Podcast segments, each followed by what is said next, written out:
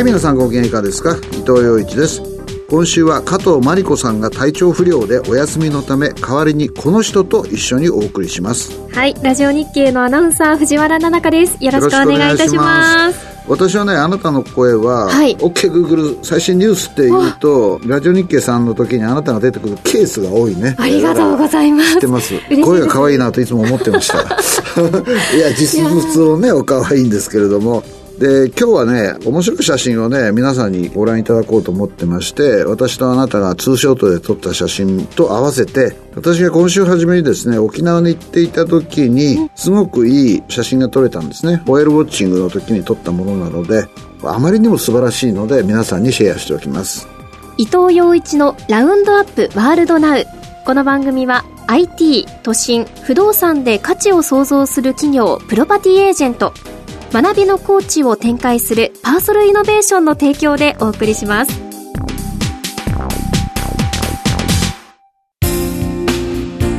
不動産投資って難しいイメージがありませんか？リンプルがあなたのそんなイメージを変えます。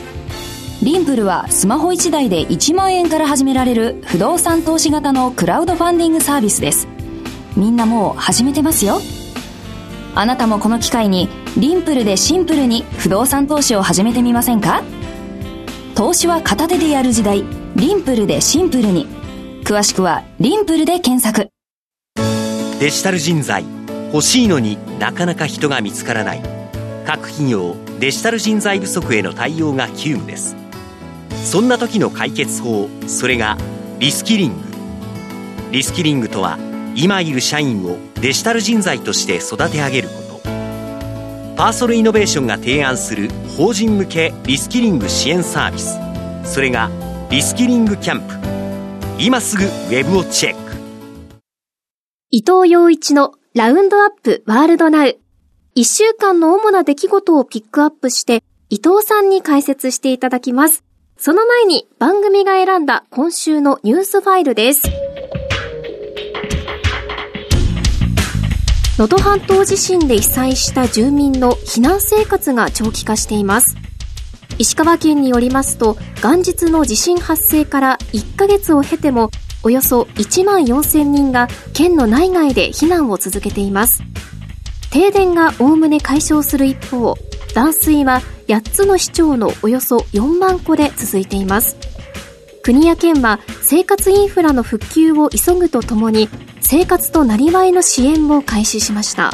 同じ避難でもですね自主避難の人も多いんですよね。そういう人にはなかなか物資が届かないっていう問題もあるし高齢の方が多くて二次避難っていうと慣れ親しんだところから離れなきゃいけないっていうことで躊躇する人が多いと。今までの地震日本地震大国でいろいろあったわけですけれどもそれとはまた違う様相を見せているのでね新たな対応が必要なのかなというふうに思いますね。岸田総理大臣は国会で施政方針演説を行い自民党の派閥の裏金事件について陳謝するとともに各党各会派との真摯な協議を経て政治資金規正法改正など法整備を実施していくと表明しました。一方東京第五検察審査会は安倍派の有力者5人衆ら幹部議員に関する市民団体からの審査申し立てを受理しました。この問題はですねポイントの3のところで取り上げようかなというふうに思います。EU ヨーロッパ連合は臨時の首脳会議を開き500億ユーロおよそ8兆円のウクライナへの資金支援で合意しました。これに伴い制裁で凍結しているロシア中央銀行の資産をウクライナ支援に使う方針で一致しました。ハンガリーのオルバン首相がこれに賛成するかどうかというのが大きなポイントだったんですけれども、事前にですね、膝詰め談判してですね、どうやら折れて合意に至ったと。アメリカの支援が止まっている中でですね、EU からの8兆円のね、支援というのは非常に大きいかなと。戦場でもですね、ウクライナはもう砲弾が突きかけているという報道もあるんで、これらの支援によってウクライナが勢いを取り戻してくれることを私は期待したいなというふうに思いますね。アメリカのバイデン大統領はシリア国境に近いヨルダン北東部のアメリカ軍の拠点が無人機による攻撃を受けアメリカ兵3人が死亡40人以上が負傷したことを受けてイラクの新イラン勢力カタイブ・ヒズボラへの報復を宣言しました。一方アメリカのワシントン・ポスト電子版はトランプ前大統領が再選した場合に中国からの輸入品に対して一律60%の関税を課すことを検討していると報じましたついにアメリカ兵のね、死傷者が中東で久しぶりに出たということで、アメリカも動かざるを得なくなったということだと思います。問題は複数回にわたって攻撃を行うと言っているので、それがどんなものになるかというのをですね、少し見てみたいなという気がするのと、トランプ大統領がですね、今言っていることは必ずしも実施されることではないと私は思ってます。日鉄のね、US スチール買収についても、俺はあんなものは認めないとね、言っているんだけれども、ただしね、この一律60%の対中輸入関税を課すことを検討しているというのは、陣営の中にもかなり支持する声があるので、本当に60%になるかどうかという問題と、どの品目に対してっていう問題は残ると思うんだけれども、もしトラがあったらですね、実際に行われる可能性はあるなというふうに思ってます。日銀が公表した先月開催の金融政策決定会合の主な意見から政策委員の多くがマイナス金利解除を含めた政策修正の要件は満たされつつあると金融正常化への手応えを示していたことが分かりました一方 FRB アメリカ連邦準備理事会は連邦公開市場委員会を開き政策金利の4会合連続据え置きを決定しました。声明文に2%の物価目標達成に向けより確かな自信を得るまで利下げは適切ではないと明記しました。私はねこう考えてるんですよ。FRB のパウエル議長の記者会見を聞いていて行うにしても4月以降だなという感触があるんですよね。つまり自信が持てなきゃダメだという話をしているので、それはインフレ沈静化に関してですよ。で、まだまだ先行きは読めない状況かなというふうに思っていて、ということはですね、まあ4月以降ということだと思います。3月はやらないということだと思いますね、利下げはね。で、一方、日本はどうかというと、前回のね、金融政策決定会合で、マイナス金利解除を含めた政策修正の要件は満たされつつあると言っているということは、多くの委員がね、私はね、案外日本は近いと思ってるんですよ。ただしね、それが分かっていて、あんまりドル円相場がね、円高に動かないのは、どっちも動いても慎重で小幅だなと読んでいる可能性が高いと思ってるんですよ。実際にアメリカが下げる前に日本はマイナス金利解除しておきたいと思うんですよね。逆方向のベクトルになるとアメリカが下げ、日本が上げというベクトルになるとぶつかっちゃうので、それを事前に行うことをですね、日銀は頭の片隅に置いているんではないかなと。で、3月になればですね、もちろん大手の賃上げがどのくらいになるかっていうのは分かると同時に、中小企業のね、だんだん明らかになってくるわけじゃないですか。そうするともう今の時点で要件は満たされつつあると言っているわけだから、マイナス金利解除というのは多分春先になるのかなというふうに思いますね。ただその後はよくわかりません。つまりマイナス金利解除した後すぐまた上げるということには日本の場合はならないと思います。IMF 国際通貨基金は四半期に一度の経済見通しで今年の世界の実質経済成長率を昨年並みのプラス3.1%とし、昨年10月の予測から0.2ポイント上方修正しました。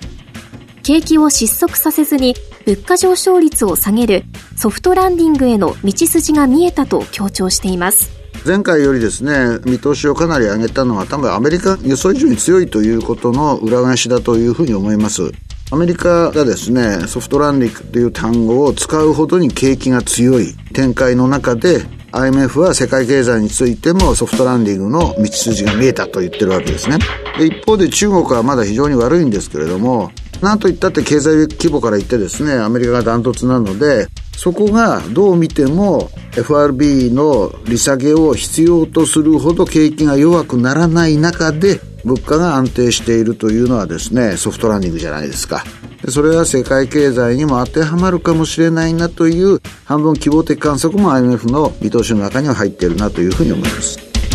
農林水産省は昨年1年間の農林水産物食品の輸出額が前の年と比べてプラス2.9%の1兆4547億円になったと発表しました11年連続の過去最高更新です昨年8月から日本産水産物の輸入を禁止した中国向けが落ち込む一方、アメリカや香港向けが伸びています。僕はね、中国が日本に対する輸入規制をね、したときに、中国の人たちはこれから貝柱とか食べられなくなるのかもしれないな、かわいそうだなと逆に思ったんですよ。で、もちろんね、日本の水産業者の方々は対中輸出がかなりの部分あったことも含めて大打撃だったんでしょうけども、私はインバウンドがこれだけ日本に来てね、日本の食材を食べて、美味しい美味しいって言って帰るわけだから、しかもこれ面白いのは香港はね、伸びちゃってるわけじゃないですか。中国本土とは違って、香港の人たちは日本の農水産品が非常に優秀なことを知ってるわけなので、私はね、心配しなくても、中国が日本産水産物の輸入を停止しても、問題なく日本の農水産物輸出は増えるというふうに思ってます。トヨタ自動車の豊田昭夫会長は、グループ企業で不正が相次いでいることについて、大切にすべき価値観や物事の優先順位を見失う状況が発生してきた。私自身が責任者としてグループの変革をリードすると述べ、陳謝しました。トヨタってあのグループの中でもダントツに強い王様なわけですよ。で、そこにいる人たちは、子会社の人たちから見れば、恐るべき存在ということになりますよね。今回の一連のトヨタグループ関連のその不祥事が本社ではなくて子会社で起きているということはですね非常に象徴的だなというふうに思います。で僕はトヨタとかいう会社はものすごく好きなんだけどでもやっぱりトップが壮健な体でね勢いよく走る中で周りの会社は四苦八苦していたんではないかなと従業員がですねいくら努力しても簡単には追いつけないスピードでトヨタは進む。早く生産しろ早く開発しろっていうわけでしょ？やっぱり大変だったんだろうなというふうにそれが全部海として出てきていると思います。アメリカマイクロソフトが発表した2023年10月から12月期決算は売上高が1年前と比べてプラス18%の620億2000万ドル純利益がプラス33%の218億7000万ドルでした。アメリカのゲーム大手を買収した効果に加え、生成 AI を使ったクラウドサービスが好調で、4四半期連続で増収増益となりました。だから僕はね、最近ね、古豪復活かと言ってんですよ。私たちもね、自分の computerization を考えた時に、やっぱり Windows 95っていうのはですね、すごくインパクトがあって、その頃マイクロソフトっていうのは非常に大きな会社に見えたんですよね。でも GAFA が出てきてですね、マイクロソフト、うん、大丈夫かな？ちょっとやっぱり古い会社になっちゃったかなと思ってたら、ここ2、3年ですね、がぜ出てきて、GAFAM とかね、M が最後につく状況になってきて、私が思ったのはね、あ、日本の会社は古い名前で出てる会社があるんだけども、マイクロソフトだってそうなんだから、再生できるよ、日本の会社はと。口で言うのは簡単でね、なかなか難しいのかもしれないけれども、テクノロジーを新たに使えば、マイクロソフトは AI ですよね。要するに、オープン AI なんかも含めて、かなり積極的なことをやって、それが会社を新たな駆動の路線に乗せることに成功しているというわけなので、日本の企業にとっても、日本の古豪企業にとっても参考になるんじゃないかなというふうに思いますね。今週のニュースファイルでした。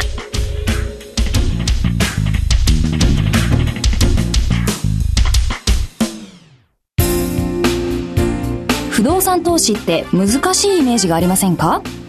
リンプルがあなたのそんなイメージを変えます。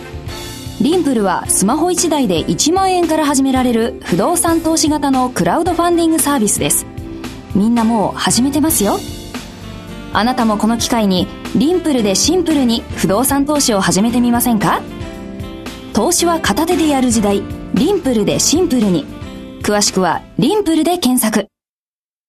それでは、主なニュースを伊藤さんに解説していただきます。はじめは FOMC の利下げ見送りとマーケットです。僕はね、朝4時かな、4時5分かな、起きてね、FOMC の声明をね、木曜日の朝だったかな、見てですね、まあやっぱりあの単語が落ちたなと、 additional policy firming という単語が落ちてね、これはマーケットの予想通りだなというふうに思ったんですね。つまり、もう利上げはないよってその1アクションで言ってるわけですよね。 additional policy firming という単語が落ちたことで、あ、もう新たな利上げはないんだということですよね。でも次に出てきたのがね、利下げをするには、新たな情報を得てですね、もうちょっと自信持てなきゃダメだってこう言ってるわけですよね。これでやっぱりちょっと先送り当面は据え置きバージョンなのかなというふうに思ってたんですよ。それでね、日本時間で4時半から記者会見があって、はい、まあイントロのところはね、攻めと同じことしか言わないので、その後の記者の質問とやりとりの中でね、いろんなものが出てくるかと思っていたら、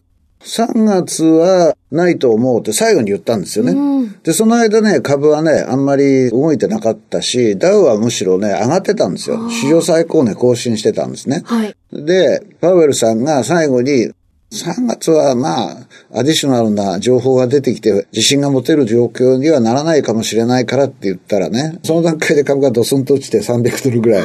ダウでね、下がったんですけれども、そしたらね、日本のマーケットを見てる人はね、パウエルがああ言ったからって言うんだけど、うん、で僕に言わせればね、80ドルから100万ドル上がった時もあったと思うんです、途中でね。はい、で、そこから落ちたので、まあ400ドルぐらい転げ落ちたんだけども、でよく見てるとね、ニューヨークダウだけが、ナスダックや SP を差し置く形で高値更新を続けていたんですよね。うんはいだから、これは利食いだなというふうに思ったんですよ。ニューヨークの時間にすれば水曜日の話なわけで、木曜日になったらまた同じくらい上がってね、今日はどうなるかわからないけれども、結局こういうことですよね。いずれ利下げするんだけど、はい、パウエルさんも言ってるんですけど、年内に利下げをする見方が強かったんだけれども、すぐにはやらないよと、自信が持てるまでね。でそういう表現だったので、ああ、その展開だなと思って、日本のマーケットもそれに反応しちゃって、昨日は下げて今日は上げたというね、展開なんですけれども、そんな状態が続くのかなというふうに思ってます。私の考え方はさっき触れた通りです。つまり、日銀は超緩和を解除すると。うん、ゼロ金利解除という形でね。はい、だけどもその後じゃあ、FRB がやったような利上げができるかというと絶対できないですよね。うん、FRB はだって0.5%ずつね、複数回にわたって利上げしたわけだから、はい、日本でそんなことができるかって言ったらできない。でそうするとね、ゼロ金利解除したけど、その後の日本の上昇というのは、多分小幅です。で、アメリカもどちらかというと、まあ年3回って言ってるけども、あってもそれは夏以降の可能性が高いと思ってるんですね。そうするとね、日米金利差ってのはそれほど縮小しない。3%を下回って縮小することはあまりないんじゃないかなというふうに思ってるんですね。つまりアメリカは IMF も認めている通り、成長力の非常に強い国で、それでもインフレが起きないという状況になっているので、金利は下がり気味になるんだけど、日本がそこをね、もちろん追い越すことなんか無理で、金利差を、例えば2%、1.5%、1%、0.5%と縮めていくことはないと思ってるんですよ。だから円高を見ていた人たちも少し見方を変えているようで、私もあちこち講演しながらね、いろいろな人の意見、円高はあんまり心配してる人は実はあんまりいないんですよ。むしろトランプさんが大統領になった時に世の中どうなるんだっていうことを心配してる人が多いんですよね。そんな展開かなとね。ドル円相場の動きを見ていってもね、大体そんな感じですよね。また150円トライするかなとできなくて、うん、日本は金利上げるかもしれない、アメリカが下げるかもしれないっていう中で、はい、150円トライするってのはなかなか難しい。140円台の後半で展開を続けるということになるのかなというふうに思います。株もしばらくレンジかな。まあ日本株の方が上げ余地はあるんですけれども、レンジ含みかなと見ながら上値を見ていればいいのかなという感じですよね。ちょっと難しい言い方になっちゃいましたけど、時間がかかればニューヨークの株もね、東京の株も上がると思います。日本の株の方が上げが珍しい状況なので、そういうふうにマーケットを落ち着いて見ていればいいのかなという気がしますね。次に国内の賃金と物価について伺います。さっきもね、ニュースの中に政策修正の要件は満たされつつあるという一文があったことでも示されている通り、私はね、やっぱり徐々には好循環ができつつあると思います。でもそれはものすごく強いかというとですね、そうは思わないんですよね。つまりどういうことかというと、日本って実質金が非常に長い間マイナスの国なわけですよ。はい。で、今もそうなわけですよね。でも好循環って言ったらですね、賃金の上昇率が物価の上昇率を上回らなければ好循環とは言えないですよね。はい。だから、日銀がね、まるで賃金の番人のように、日本の諸企業の賃上げが大幅なものになるか、まあ5とか6とか言ってますけれども、それが重要なのは、物価の上昇率を上回るかどうかっていうのがポイントなわけですよね。はい、そうするとね、どうかなっていう感じですよね。物価の上昇率の方が勝っちゃうんじゃないかな。ああ、恐れもありますよね。うん、でもマイナスのままで好循環達成できたと言えないので、はい、非常にそこら辺をね、日銀は気にしているんだと思います。うん、で、万が一できたとしたら、ゼロ金利は解除という方向には動くんだと思います。はい。でもね、難しいのはね、ゼロ金利を解除した後どうするかですよね。だから、日本の政策金利がゼロから離れて0.25とかね、0.5とかになっていくには、やっぱりちょっと時間がかかるかなというふうに思ってます。はい。で、まあもちろんその間にもね、非常に大きな経済の変動があると思います。例えば借り入れをしている会社のね、金利が上がったらどうなるんだろうとかね、いろいろあって、で、その時にまた世界経済が健全かどうかわからない。うん、つまり中国がね、非常に不安な状況になっているわけなので、まあだから私はですね、好循環実現しつつあるとは思うが、うん、あまり確信を持てないまま、日銀は政策変更をせざるを得なくなるんじゃないかなと。うん、あんまり待ってると今度アメリカが離散局面になっちゃうので、はい、そうするとぶつかっちゃうんですよね。うん、で、ベクトルがぶつかると大変なことが起きてもおかしくない状況が生まれるということだと思うので、シェイキーであるというね、発言をしておこうかなというふうに思いますね。続いて、自民党の派閥の裏金事件で、検察審査会が安倍派幹部5人に関する市民団体からの審査申し立てを受理しました。当然じゃないですかだってあれだけ大きなね、100人に近い議員を束ねていてね、しかもそこが政治資金の処理について、法律に違反することをしていたわけじゃないですか。はい、まあ議員ごとによっていろいろ違うらしいんだけれども、課されていた分以上にパーティー券を売って、その収入があった場合はですね、歯から戻ってきたってわけでしょ、はい、それ両方とも記載してないわけですよ。で、政治資金の不記載っていうのはね、やっぱり大きな犯罪であるわけで、それでいわゆる五人衆と言われているですね、我々がよく名前を聞いた人たちは、言ってみれば、お咎めなしということになってるわけですね。えー実質的に歯を動かしていた人が何ら罪に問われないというのはですね、おかしいと思うのは当然であって、はい、で、市民団体がね、検察審査会に審査申し立てをしたのは当たり前だと思うんですよね。で、それが今回受理されたということで、でもこれ考えてみるとね、検察に対する不信そのものじゃないですか。しかも最近ね、やっぱり検察審査会が前に出てくることが多いですよね。それは、検察がですね、今までの扱った案件との比較考慮みたいなものでね、前回あの問題ではこれぐらいに留めておいたのに今回厳しくするわけにはいかないみたいなね、うん、気配りみたいなものあると思うんですよ。はい、だけども検察審査会っていうのは時の我々の世論をある意味反映しながら判断を下していくわけで、10年前のあの事件ではこうだったからっていうのはもう通用しませんよね。はい、だから私は検察審査会が審査申し立てを受理してですね、改めて審査すると。検察審査会っていうのは、検察を審査するわけだから、はい、そういう役割を担っているわけですね。だから私は、これは当然のことであってですね、うん、ぜひ厳しく審査をしてほしいなというふうに思います。今週のニュースファイルでした。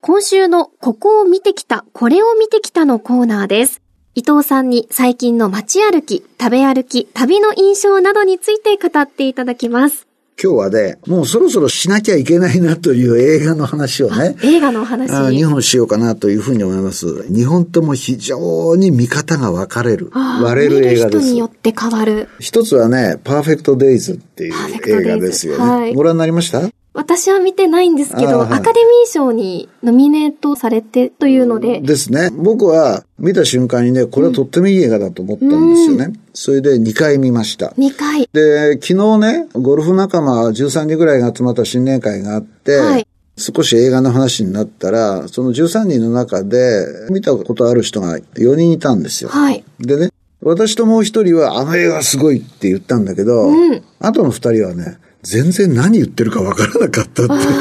言うんだよね。分かれましたね。意見が分かれる映画なんだなと思って、で、僕がなぜいいかと思ったかっていうとね、あの映画にはね、非常にレベルの高い音楽まあ人によって好き嫌いがあると思うんだけれども、それがいくつか使われていて、その中の一つにね、ルー・リードっていう歌詞がパーフェクトデイっていうのを歌うんですよ。どういう歌かというと、今日は公園に行ってサングリアを飲んで暗くなったから帰って寝たとかね。日常の何気ない。心穏やかに過ごしている人たちを歌った歌なんですよね。で、役所広司さんがやっている役割はですね、まさにそれで、渋谷のおトイレの掃除をしている人なんですけれども、まあ、きっちり日課が決まっていて、朝何時に起きて、植物に水をやり、歯を磨き、缶コーヒーを買って車に乗って通勤しというのをね、で仕事をべちっとやるっていうね。それが繰り返されていく中で、いろんなことが起きるんですよ。一つ言っておくのは、私はあんなことは絶対できないと思った。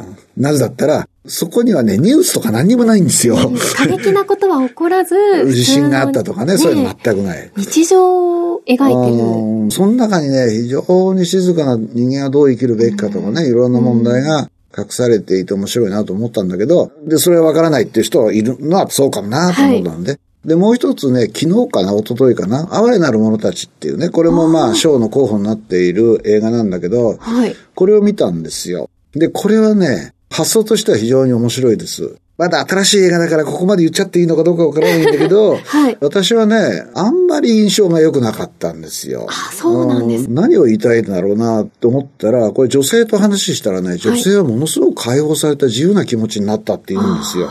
非常に複雑ですよ。だから、でも、そういう、やっぱり女性が一人の人間として、男なんか物ともせず大きくなっていくっていうプロセスを描いていてね。はいそれは非常に面白いんだけれども、だからそういう意味で言うならば、この映画も、哀れなる者たちはいも非常に意見の分かれる映画で、そうなんです。あの、皆さんにはですね、まあ、あなたも両方見てないんでしょ？はい。まだ見てないです。うんぜひ見てほしいな、というふうに思いますね。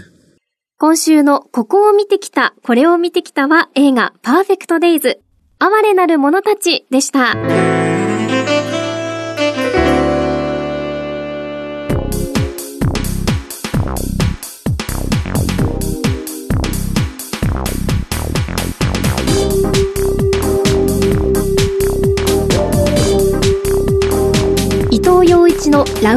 プワールドナウ。この番組は IT、都心、不動産で価値を創造する企業、プロパティエージェント、学びのコーチを展開するパーソルイノベーションの提供でお送りしました。どうですか？初めてこの番組のでもすごく担当して。リラックスして担当させていただきましたし、え？え伊藤さんの解説が本当にわかりやすくて、その場でメモを取りながら、うん。ああ、そういうことか、そういうことか、と聞かせていただきました。競馬もやるんですか？競馬担当で、東京競馬場で、はい。日曜日、土曜日のそれぞれ1から3レースを。実況番組の中でさせていただき中央高。速走るといつも右側か左側にあります。というわけで、伊藤洋一と、藤原奈々香でした。アテブレーベット、オブリガード。